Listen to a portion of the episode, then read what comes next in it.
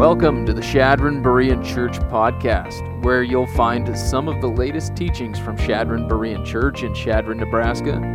We are a loving community of believers growing in God's grace in Christ together. The heartbeat of our church is to have deep roots in the Word of God and to bear fruit by passionately applying it to our lives by His power for His glory. And we thank you for joining us.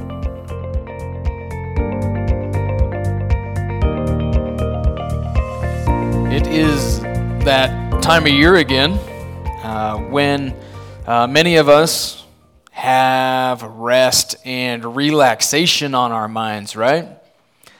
We can't wait for that vacation. We long for some rest, a new routine a little bit. And, uh, you know, I really desire that uh, for us as a church family as well. Well, I really uh, want this summer to be a summer of rest and refreshment for, for us to really uh, reconnect with the Lord this summer.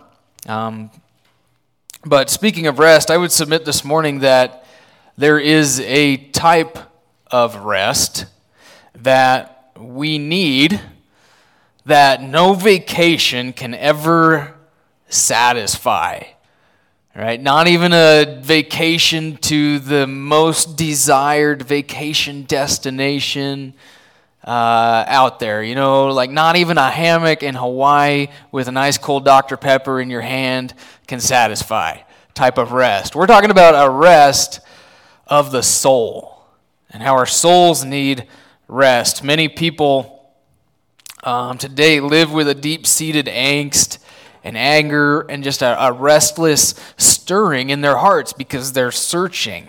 You know, they're, they're, they're restless in their, their souls uh, for something to satisfy them, something that's going to bring them joy and satisfaction and happiness and meaning and freedom in life. And so this morning we're going to ask the question where can our souls find rest? And we're going to answer it from Matthew chapter 11, verses 28 uh, through 30 primarily. And uh, we're going to look at several um, yokes that, that weigh us down, that make us weary, that do not provide the satisfaction that our souls are looking for. And so, uh, just to give us some context as we turn uh, to Matthew chapter 11, this is the great turning point in Matthew's gospel.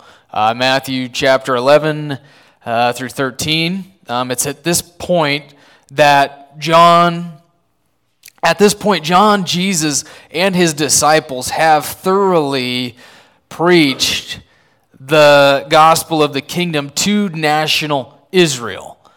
Uh, they have heard the good news, but uh, they were just too busy for him. They didn't want him, they rejected him. And so it's like that parable uh, that Jesus spoke. You know, everybody's got doing their own thing. They got to go check out their, you know, their new tractors, oxen. They got to go check out their new land they bought. They just got married, you know, and so Jesus says, invite everybody else to come in, right? All the poor, the needy, the blind, the lame, the beggars, anybody who's needy. That's the point in the gospel that we're at, really. Um, they have rejected Christ. They've committed the unpardonable sin. They've rejected uh, they don't believe that he's the Christ, the Messiah, even though through, um, through Jesus' miracles and through the miracles that the disciples did throughout all the land of Israel uh, for the lost sheep in the house of Israel, uh, they've just said, no, no, thank you.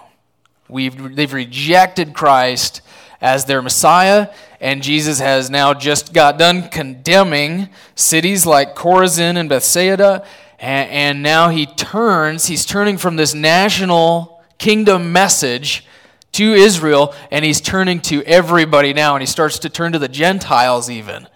And he, he offers an invitation to all personally now, individually, to come to him. Anybody who will.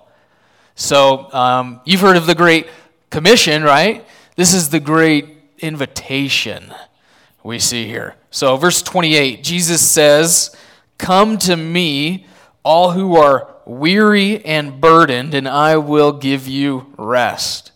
Take my yoke upon you and learn from me, for I am gentle and humble in heart, and you will find rest for your souls. For my yoke is easy and my burden is light. So, uh, kind of an oxymoron, right? What kind of yoke is easy and light? Well, Christ's is. And so he invites the weary and the burdened to uh, come to him in these verses. And it's a really famous, uh, well known passage, right? It's cherished because we see in, in it the gentle shepherd heart of Jesus. We see how he cares about the weary, he cares about the burdened, the needy, the outcast, the poor, the desperate. Um, in verses 25 through 27, which I would have loved to have expounded for us this morning, but I just didn't have time, he talks about the infants. Right? There's the wise and the intelligent people who don't see their need of Jesus. They're wise in their own eyes, really. Uh, it's the religious leaders, the people who have their own righteousness. They don't need Jesus. Uh, and then he says there's the, in contrast to the wise and intelligent, there's the infants. The people who realize their need of Jesus, their complete dependence upon Jesus uh, for everything. And they're, they're weary, they're burdened, they know within themselves that they don't have it. You know what I'm saying? They don't, they don't, they, they don't have the answers. They don't have the righteousness that they need. They, so they're looking and they're weird, they're, they're burdened. And uh, so, specifically, the weary and the burden in this context are most specifically those people who are weighed down by a yoke that the Jewish religious leaders are placing upon them. Uh, and Jesus wants to exchange that yoke for his yoke, which is easier and lighter. And we all, I think most of us are familiar with what a yoke is. A yoke is something that you might put on the shoulders of some beasts of burden, you know, like, uh, like oxen. And they would pull the plow or they would pull some type of equipment. And um, apparently, being yoked today, Jacob reminded me this week, is that uh, being yoked is slang, apparently, for like being stacked. You know what I mean? Like you're, you're ripped. Um, oh, that guy's yoked, right? But I thought that was hilarious. But um, Jesus uses yoke metaphorically as well, um, because a yoke in Jesus' day meant to become a disciple of some teacher or some rabbi. Um, you take that, ra- that rabbi's teaching upon yourself uh, you're going to learn how to do life from this rabbi. And so, um, in rabbinic Judaism, actually, um, making a yoke as heavy as possible was a good thing. It was a demonstration of your, your piety, right? This is how religious, look at how religious I am. So, um, basically, Jesus is saying to the crowds, Come to me, take my yoke instead of the heavy, weary, religious yoke of these spiritual leaders. Um, and what made the yoke of the people heavy in this day was primarily two things going on. Number one, the law of Moses, and number two, the oral law. Uh, but mostly the oral law in this context, which the rabbis promised again, if you just keep this yoke, you just keep the minutiae of the law, which is not really the law anymore. It was the oral law. We'll get into that. But you would find rest if you just kept the minutia of their teachings. And so, but first, let's look at, we're going to look at several yokes today. The first yoke we're looking at is the yoke of the law of Moses. Um, this is, you know, most of us are familiar with the law of Moses. It's the law code that was given to Moses on Mount Sinai for Israel to keep in accordance with the Old Covenant. Um, it contained the Ten Commandments and the National Law Code uh, for Israel. And uh, while there was a sacrificial system that came with it, right? So if you if you sinned, if you fell short, you could go offer a sacrifice, right? Um, it was still it was difficult to keep. Uh, I think Paul explains the experience of a Jew living under the law in Romans chapter 7. You remember how he describes that struggle of man within himself, right? He wants to do good, but he can't. And that what I want to do, I don't. What I don't want to do, I'm doing. And so that's what it was like for the Jew, uh, really, most specifically, living under the law. It was depicted as a life of defeat. It's a life of defeat. Who will set me free from this body of death? Paul said. And, and he reminds us in there, it's not that the law was wrong. The law is holy, righteous, and good, right? The problem wasn't with the law, it was with us. It's with our sin. We're, we're sinners by nature.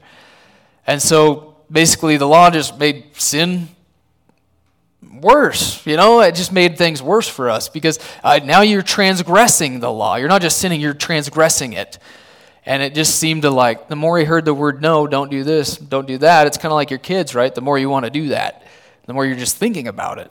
And so um, in Acts 15, and what many consider the first church council, Peter called the law a yoke that neither we nor our forefathers were able, able to bear. And so, why would you dare put this on the Gentiles, too, who are being added to the number? That was the big uh, discussion there. But uh, the second yoke is the yoke of the oral law. And by the way, mm, I'm going to announce this a little early, but in August, I plan on going into the book of Romans, and we'll talk about that more, and the law and all of that. And I'm just getting fired up about it. But uh, let's look at the yoke of the oral law now. The oral law is something that we need to get a handle on if we're going to understand the Gospels and we're going to understand Jesus' um, interactions with the Jewish leaders in them. Uh, this law, and I'm putting that in quotation marks in your notes, it was something that wasn't written down. Okay, it's, it's oral, it's spoken, it's communicated through maybe repetition or memorization. We might actually look at it like a cultural code of conduct. Like you just do these things and you p- keep passing it down. It's the oral law. And um, uh, in our journey through the book of Mark, we often called the oral law the 613 fence. Remember this? Because uh, sometimes it's referred to as the fence. They called it the fence. Uh, you don't see that in Scripture, but in extra biblical writings. But writings outside the Bible. But for each of the 613 original laws or commands in the law of Moses, uh, they had come up with more laws to keep you from breaking the original 613 laws. Right? So here's God's law right here. This is the fence. And to keep you from breaking this fence and transgressing this law, we're going to come up with some more laws to keep you from even getting close to God's fence. You know what I'm saying? So they had all these oral laws now, man made fence. And so the people are now not concerned with God's law, they're concerned with breaking the oral laws now. I mean, a lot of them probably didn't even know what God's law was anymore because they're so concerned with the religious traditions and teachings in the oral law that they had come up with. And um, that's why when Jesus is confronted by the religious leaders, why aren't you keeping these rituals that we keep? What does he say? He says, Have you not read? you know, he takes them back to Scripture. He says, It is written over and over and over. He's just going back to God's word. And look at this um, Mark chapter 7, verses 6 through 9, and verse 13 says this uh, rightly did Isaiah prophesy about you hypocrites, as it is written, This people honors me with their lips, but their hearts far from me, and in vain do they worship me. Uh, teaching, here's the thing teaching as doctrines the commandments of men. He says, neglecting the commandment of God, you hold to the tradition of men. He was also saying to them, You are experts at setting aside the commandment of God in order to keep your tradition, thereby invalidating the word of God by your tradition, which you have handed down. And you do many things such as that. And so you see that by adding to God's word, they've invalidated God's word, they've replaced it, they've subverted it and now they're just following man's word. And it, guys, it had become a terrible burden. Because wasn't the law enough? It was already difficult, but now you've got all these man made laws that God's not even placing on them, but the religious leaders are, and you've got to keep up with all this minutia. So, the spiritual conditions in Israel during the time of Jesus could be described as exhausting. That's the one word I would use to describe it. It is just flat out exhausting trying to keep up with the law, with the oral law. I mean, people were just trying to be good enough, trying to measure up, trying to meet the standards, only to fall short time and time again, and they knew it deep down. that they were not good enough. And those are the people that Christ is reaching out to, the people who know they're not good enough. Uh, they're the infants, the ones who come to Christ in childlike faith, saying, I need you, I need you, and I know I need you. So, um, if you keep reading in Matthew 12, you see an example of this debate between Jesus and the religious leaders regarding the oral law. Um, and I'm just going to summarize it for us. Jesus and the disciples, remember, they're out uh, walking on the Sabbath day, and they're walking through some grain fields. And uh, hey, Jacob, can you go get that cup out of my office real quick? I forgot about this. But um, Jesus and the disciples, they're, they're walking through the grain fields. They're picking heads of grain and they're eating it on the Sabbath, right? And so, according to the law of Moses, that is perfectly fine. You can, you can pick some grain, you can eat it, there's nothing wrong with that. They're not doing anything wrong.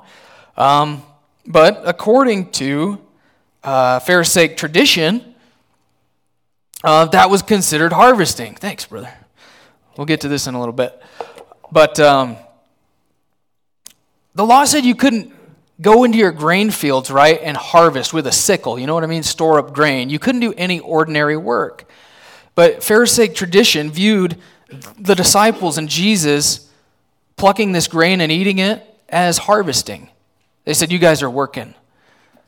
It's like, no, they weren't. It was totally fine. But here's what they, they would say they were breaking the oral law several times. They said, by just plucking the grain uh, from its stalk that they were reaping, and then by rubbing, like you look at, think of a piece of wheat, rubbing it in their hands, they were threshing, so they're working again. By separating the grain from the chaff, they were guilty of winnowing, right? You're blowing away the chaff and eating the grain. And then the whole process, in the whole process, they were guilty of preparing a meal on the Sabbath. Um, just several ways that they had broken the oral law. Um, if you were walking along a grain field and you brushed up against some grain, and it fell to the ground, you were guilty of harvesting grain. I mean, if you spit on the ground and then you accidentally stepped in it, you were making mud, you were working. Um, it, it was just, it was outlandish. It was out of this world. People were counting their steps, right? Making sure that they didn't go too far. Like they had people counting their steps. Uh, you see that today too in some Jewish quarters. Actually, in some uh, Jewish quarters today, um, uh, it's, it's very much like this. It's still the same thing. Uh, there's a cable around the city uh, over there in Jerusalem. Like you can only go so far. Uh, if you like, they won't drive on the Sabbath because that's starting a fire in the engine. You know, you're working there. And uh, if you drive through some precincts, some some of these areas, some of the really, really orthodox conservative places, they'll start to stone your car if you drive through there on the Sabbath. Um, you, you just can't do anything. So, I mean, there was a, I've told you several times about this probably in our journey through Mark, but, you know, there was a, a Jewish family in Brooklyn whose house burned down. They perished in a fire because it was considered working just to unplug a hot plate. They wouldn't unplug a hot plate on the Sabbath because it was considered work, and so the house burned down, the children, everything. So that's exhausting, right? You basically couldn't do anything anymore. And yet, what, what's the Sabbath? Shabbat, what does it mean? It basically means to stop, to rest. But now, instead of finding rest and refreshment on the Sabbath, it had become the most burdensome day of the week for people. It was not a day of rest. You had to go to work just to get some rest from the Sabbath. Um, but, guys, uh, this is why Jesus calls them out uh, for, for laying heavy burdens on people. Matthew 23 4, he said, Woe unto you, because you tie up and lay on men's shoulders burdens, but you yourselves aren't willing to move so much as a finger. You know, so they were laying burdens on people, but they themselves weren't doing exactly what they said. I do as I say, not as I do, type of thing. But um, before we pick on these uh, Jews too much, um, let's, let's think about all the churches out there who have man made religious observances, catechisms, doctrines, and rituals that have no umbilical cord attached to the scriptures, if you know what I'm saying. It's men's traditions. Men came up with this stuff, not God. And there's a lot of people out there underneath religious rituals and observances unnecessarily. And so that's why it's so important to stay in the scriptures and stick to the scriptures, right? As soon as you start to elevate tradition, and you can say our traditions only equal with scripture, what's going to come before the scripture? Right? You've, you've entirely you've subverted the word of God by your traditions. It's inevitable. You cannot not invalidate God's word when you start to set up man's word. But uh, to better understand how burdensome their yoke was, and just to give you a little insight into the first century world of Jesus, I want to compare uh, Matthew 7, or sorry, Mark 7, uh, 1 through 5 with the Mishnah. And uh, the Mishnah is the first major work of rabbinic literature that came out about 200 AD. And uh, it basically records a lot of the minutia that was going on. In the Mishnahs, there's several sections, or they call them cedars, we might call them tractates or orders, that relate to things like the Sabbath, what you can and can't do on the Sabbath, or can or can't do with agriculture and holidays and these different purity rituals. And uh, even though it's written, you know, 150, 170 years after Christ, there's still a lot of uh, information in it that tells us what was going on in Jesus' day, in these debates between Jesus and the religious leaders. Look at uh, Mark chapter 7, verse 1 with me. Mark 7, verse 1, it says, The Pharisees and some of the scribes gathered to him after they came from Jerusalem and saw that some of his disciples were eating their bread with unholy hands, that is, unwashed. For the Pharisees and all the other Jews do not eat unless they carefully wash their hands, thereby holding firmly to the traditions of the elders. And when they come from the marketplace, they do, they do not eat unless they completely cleanse themselves, right? Because they've been around Gentiles. Um, and there are many other things which they have received as traditions to firmly hold, such as the washing of cups, pitchers, and copper pots and the Pharisees and the scribes asked him, Why do your disciples not walk in accordance with the tradition of the elders? Notice they didn't say, Why don't you guys walk in accordance with the law? It was the tradition of the elders they were concerned about. Uh, but they eat their bread with unholy hands. And so this is where Jesus actually goes into that, that uh, speech about you guys are hypocrites. And he quotes Isaiah saying, You've, you're, you're teaching as commandments of men, the precepts of God, and how they've replaced the word of God. But, uh, you know, these guys, they weren't concerned with hygiene here when it talks about washing their hands. They have, they're not using soap, okay? Um, they're not concerned about that. Uh, they might use soap to get the dirt off their hands before they wash, so there's nothing that comes into contact between, you know, the water and their hands. But they're concerned about ritual washings. Um, they're just man made religious rituals that they had taken and, and blown up, right? So in the law, there were some sort of cleansing rituals, a few that the priests would undergo. Um, but it wasn't for the everyday people to do, but they had taken it and made it an everyday thing for everyday people. And it became just meticulous, right? They were meticulous about it. And they were mad that Jesus and his disciples weren't meticulous about it. And you see two things mentioned there um, number one, that they complete, completely cleanse themselves. They are doing ritual immersion baths, and they're concerned with a hand washing. Those are the two big ones I want to focus on. Um, concerning ritual immersion, I mean, if you go to Jerusalem today, you're going to see um, many stepped ritual baths that you could step down into, uh, like the one in the picture back there. That are, they were often cut into the, the bedrock and they're called mikvoth. Mikvaot. like plural. That's how you would say it. If you were going to refer to a, a one ritual bath, it would be a mikvah. So mikvah and mikvoth. And in a Jewish person's home, be it 200 BC before Christ, right? 200 years before Christ, or be it um, today, you actually might find a mikvah in their home for all of these centuries. And they're not really much different than the baptismals that we find, like, like in the Byzantine period. They're, you have steps that you walk down into where they would practice or do ritual immersion, like baptisms. Um, they might, uh, on the mikvah, they might have a divider in the middle of the steps where you would walk down into it, and then you could walk out the other side, and there'd be a wall between you and the unclean person, so you didn't come into contact with the unclean and the clean. But um, there's supposedly some 700 of these that have been uncovered in Israel in recent decades, probably the last 50 years. Uh, 200 of them are in Jerusalem alone.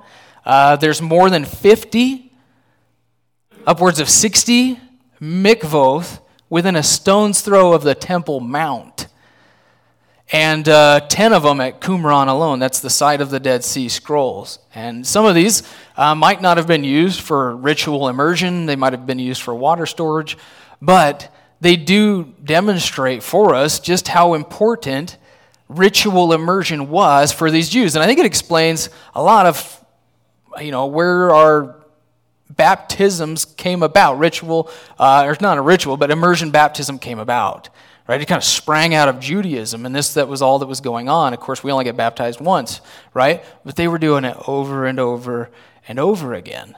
And um, so uh, there's an entire tractate actually in the Mishnah on how to use the mikvah, and it's just it's terribly burdensome. right? The things that you can and you can't do, and how much water you can add. I mean, it's just little sips of water you can add to it because you wanted these to be filled with, guess, guess what? Living water is what they wanted them to be filled with. Living water, which meant water from the sky or from a stream. And so they didn't want uh, man adding to these by hand. Um, it had to come from God. You know, the water did. But uh, gives you a little insight into the New Testament, right? Living waters. Um, but um, there's also a, a, section in the Mishnah called Yadayim, uh, which basically just means hands. And you had to be very meticulous about how you washed your hands. And, and you can see one of the hand washing stations right there at the western wall in that uh, picture there. But let's actually read the Mishnah this morning, uh, interestingly enough. But uh, this is the very first verse in, in this section. It says a minimum, you needed to wash your hands, a minimum of a quarter of a log of water must be poured over the hands for one person and even for two. A minimum of a half a log must be poured over the hands for three or four persons. A minimum of one log is sufficient for five, ten, or a hundred person. And then Rabbi Yosef says, as long as there is not less than a quarter of a log left for the last person among them. More water may be added to the second water, but more may not be added to the first water. Did you guys get that? Nice and clear, right? Clear as mud. Right? But that's what you're working with when you're trying to figure out how to wash your hands properly so that God will accept you. You know, um, if you're like me, you're wondering what a log is. I looked at one uh, commentator on the Mishnah. Uh, he said this a log is about a half a liter of water, and uh, so a quarter of a log it's talking about there would be about 100 grams of water. So you have to make sure you cover your hand with 100 grams of water, which is a third of a can of Coke, the commentator says, for those who drink that stuff. So I just I really enjoy that commentator. But uh, he had some fun with it. But pretty labor intensive, right? Making sure you got the right amount poured over your hands. Uh, many Jews today are required to wash their hands after they leave a cemetery, um, at the uh, when they wake up in the morning, before you wake up in the morning, you would wash your hands. Before you even get out of bed, before you even stand up, you'd have like a bowl of water beside your bedside and with a cup, and you wash your hands. Or if you're going to have a meal that includes bread, in the Mishnah. So you're going to eat bread with a meal, you got to wash your hands. And don't you see that in the New Testament right there in Mark chapter 7? They're eating bread without washing their hands. And uh, uh, this is a ritual they called uh, Netilat Yadayim. And uh, uh, basically, to, to do it, you would make sure that your hands are already clean. You would make sure that you take your, you know, you take your rings off so that nothing comes into contact between your hands and, and the water. And then you would take a cup like this that's got two handles, and you'll pick it up with your dominant hand, your right hand if you're right handed, and then you would pass it to your left hand. And then you would take this and you would pour it twice up to the joint. And people, some people wonder what the joint's talking about. Is it this joint, my finger joint? Is it the wrist joint? They don't really know. But you pour it on your hand twice. And if you're Hasidic, there's certain Orthodox customs, you do it three times. And then you would take it and you would pass it to your right hand. You grab the other handle and you pour it two, three times on your left hand. And then you put it down and then you'd hold your hands up chest high and you would say uh, a prayer. You'll recite a prayer. Um, Blessed are you, Lord our God, King of the universe, who has sanctified us with your commandments and commanded us concerning the washing of hands. So notice that they don't understand that this is not prescribed by God. They look at it as prescribed by God. But again, I mean, it's all just man made ritual.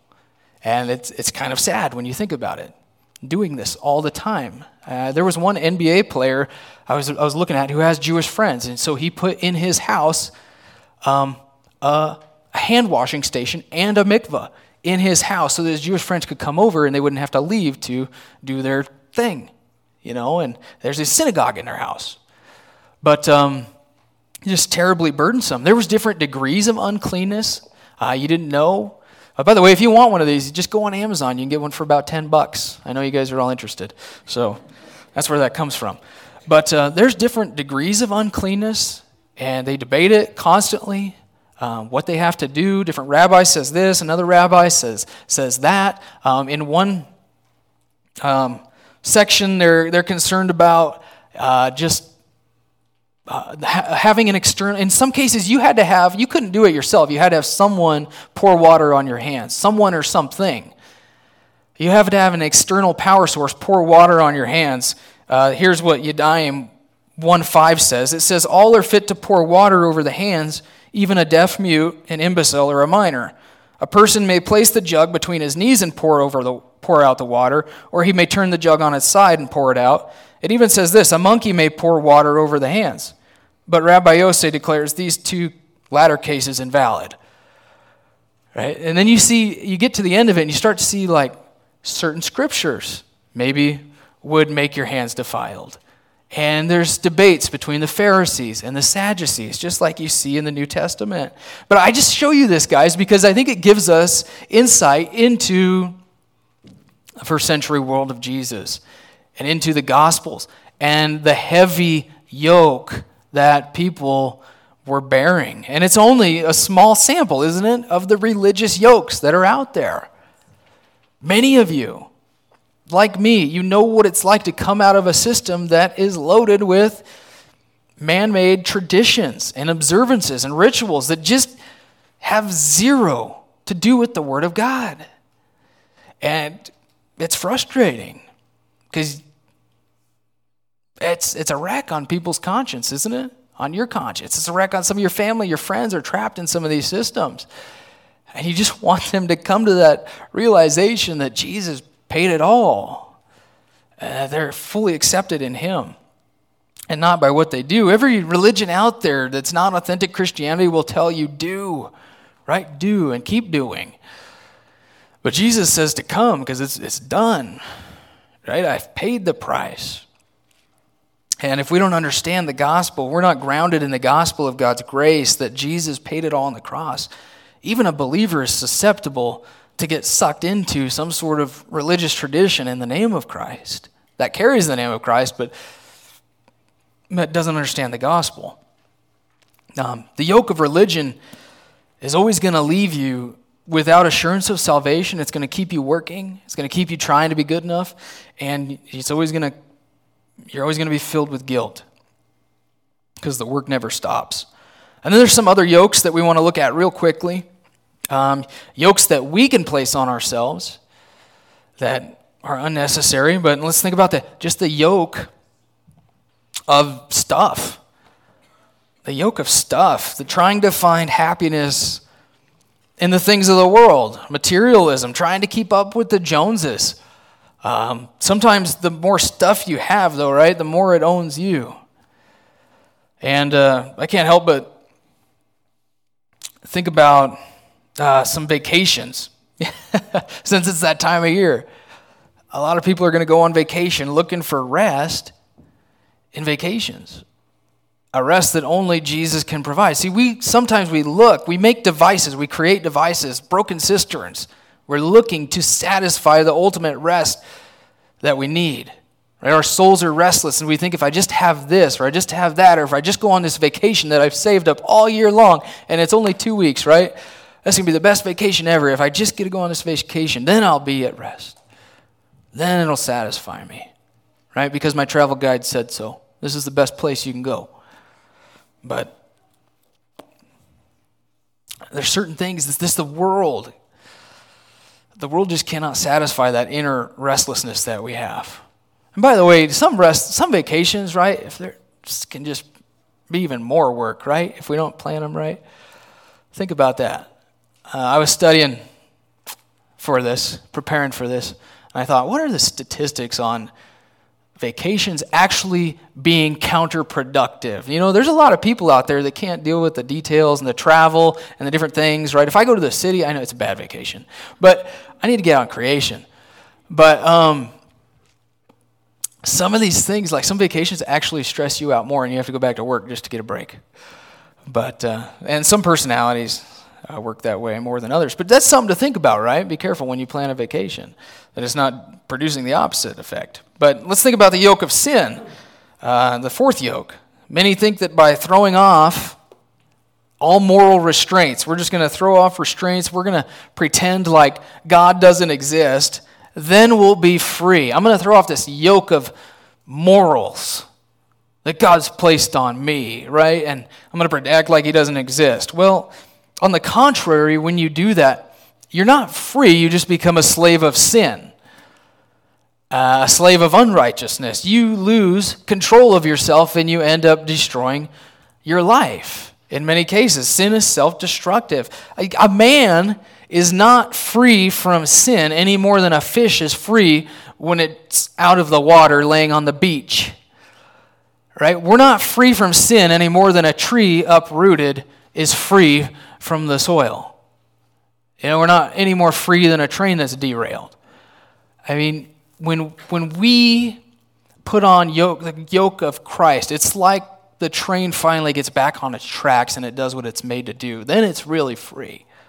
Uh, it's interesting. The soul is free only when it's living in obedience to its creator and we're doing what we were made to do. Um, and so the yoke of sin is ultimately shackling and self destructive. Uh, the yoke of self is the next one.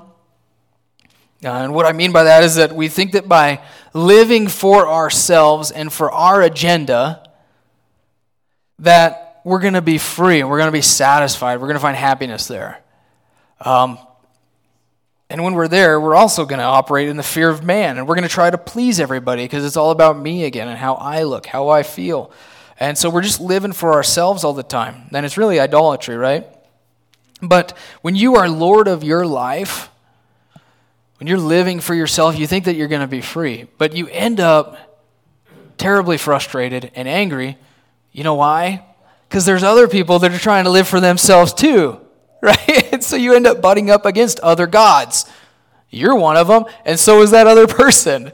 And there's friction, like a husband and a wife trying to live for themselves, and they're conflicting. And then um, you just got things that happen to you that are out of your control, things that come in and they wreck your plan for your life. You know what I mean? A sickness, a death, a whatever it is. It just, uh, maybe you lose your job